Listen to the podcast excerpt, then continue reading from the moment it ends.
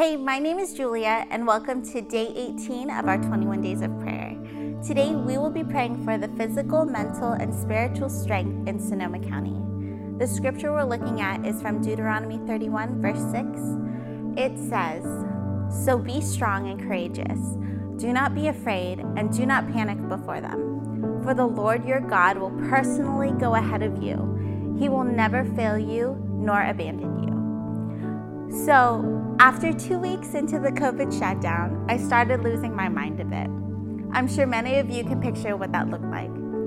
I was just finishing dinner and I was having a moment where I was feeling like I was gonna crack.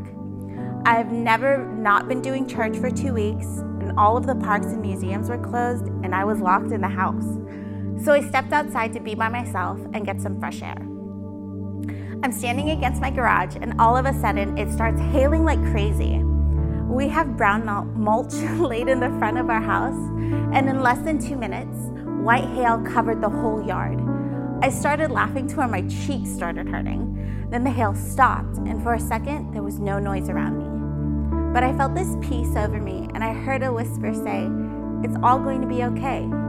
Then I started crying. Just a day full of emotions.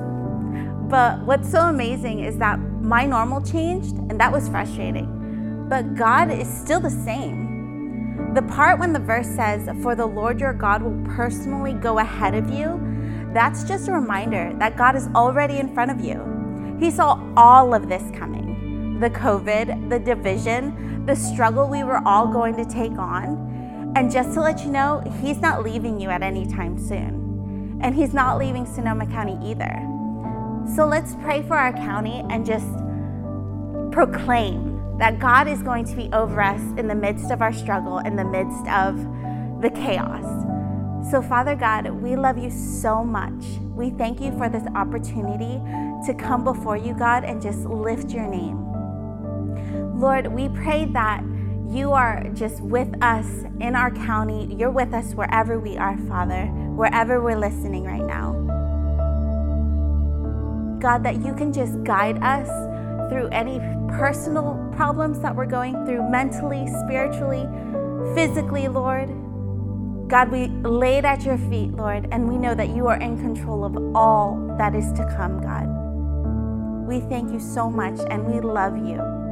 In Jesus' name, amen. Have a great day, everybody, and we'll see you again tomorrow here at 9 a.m.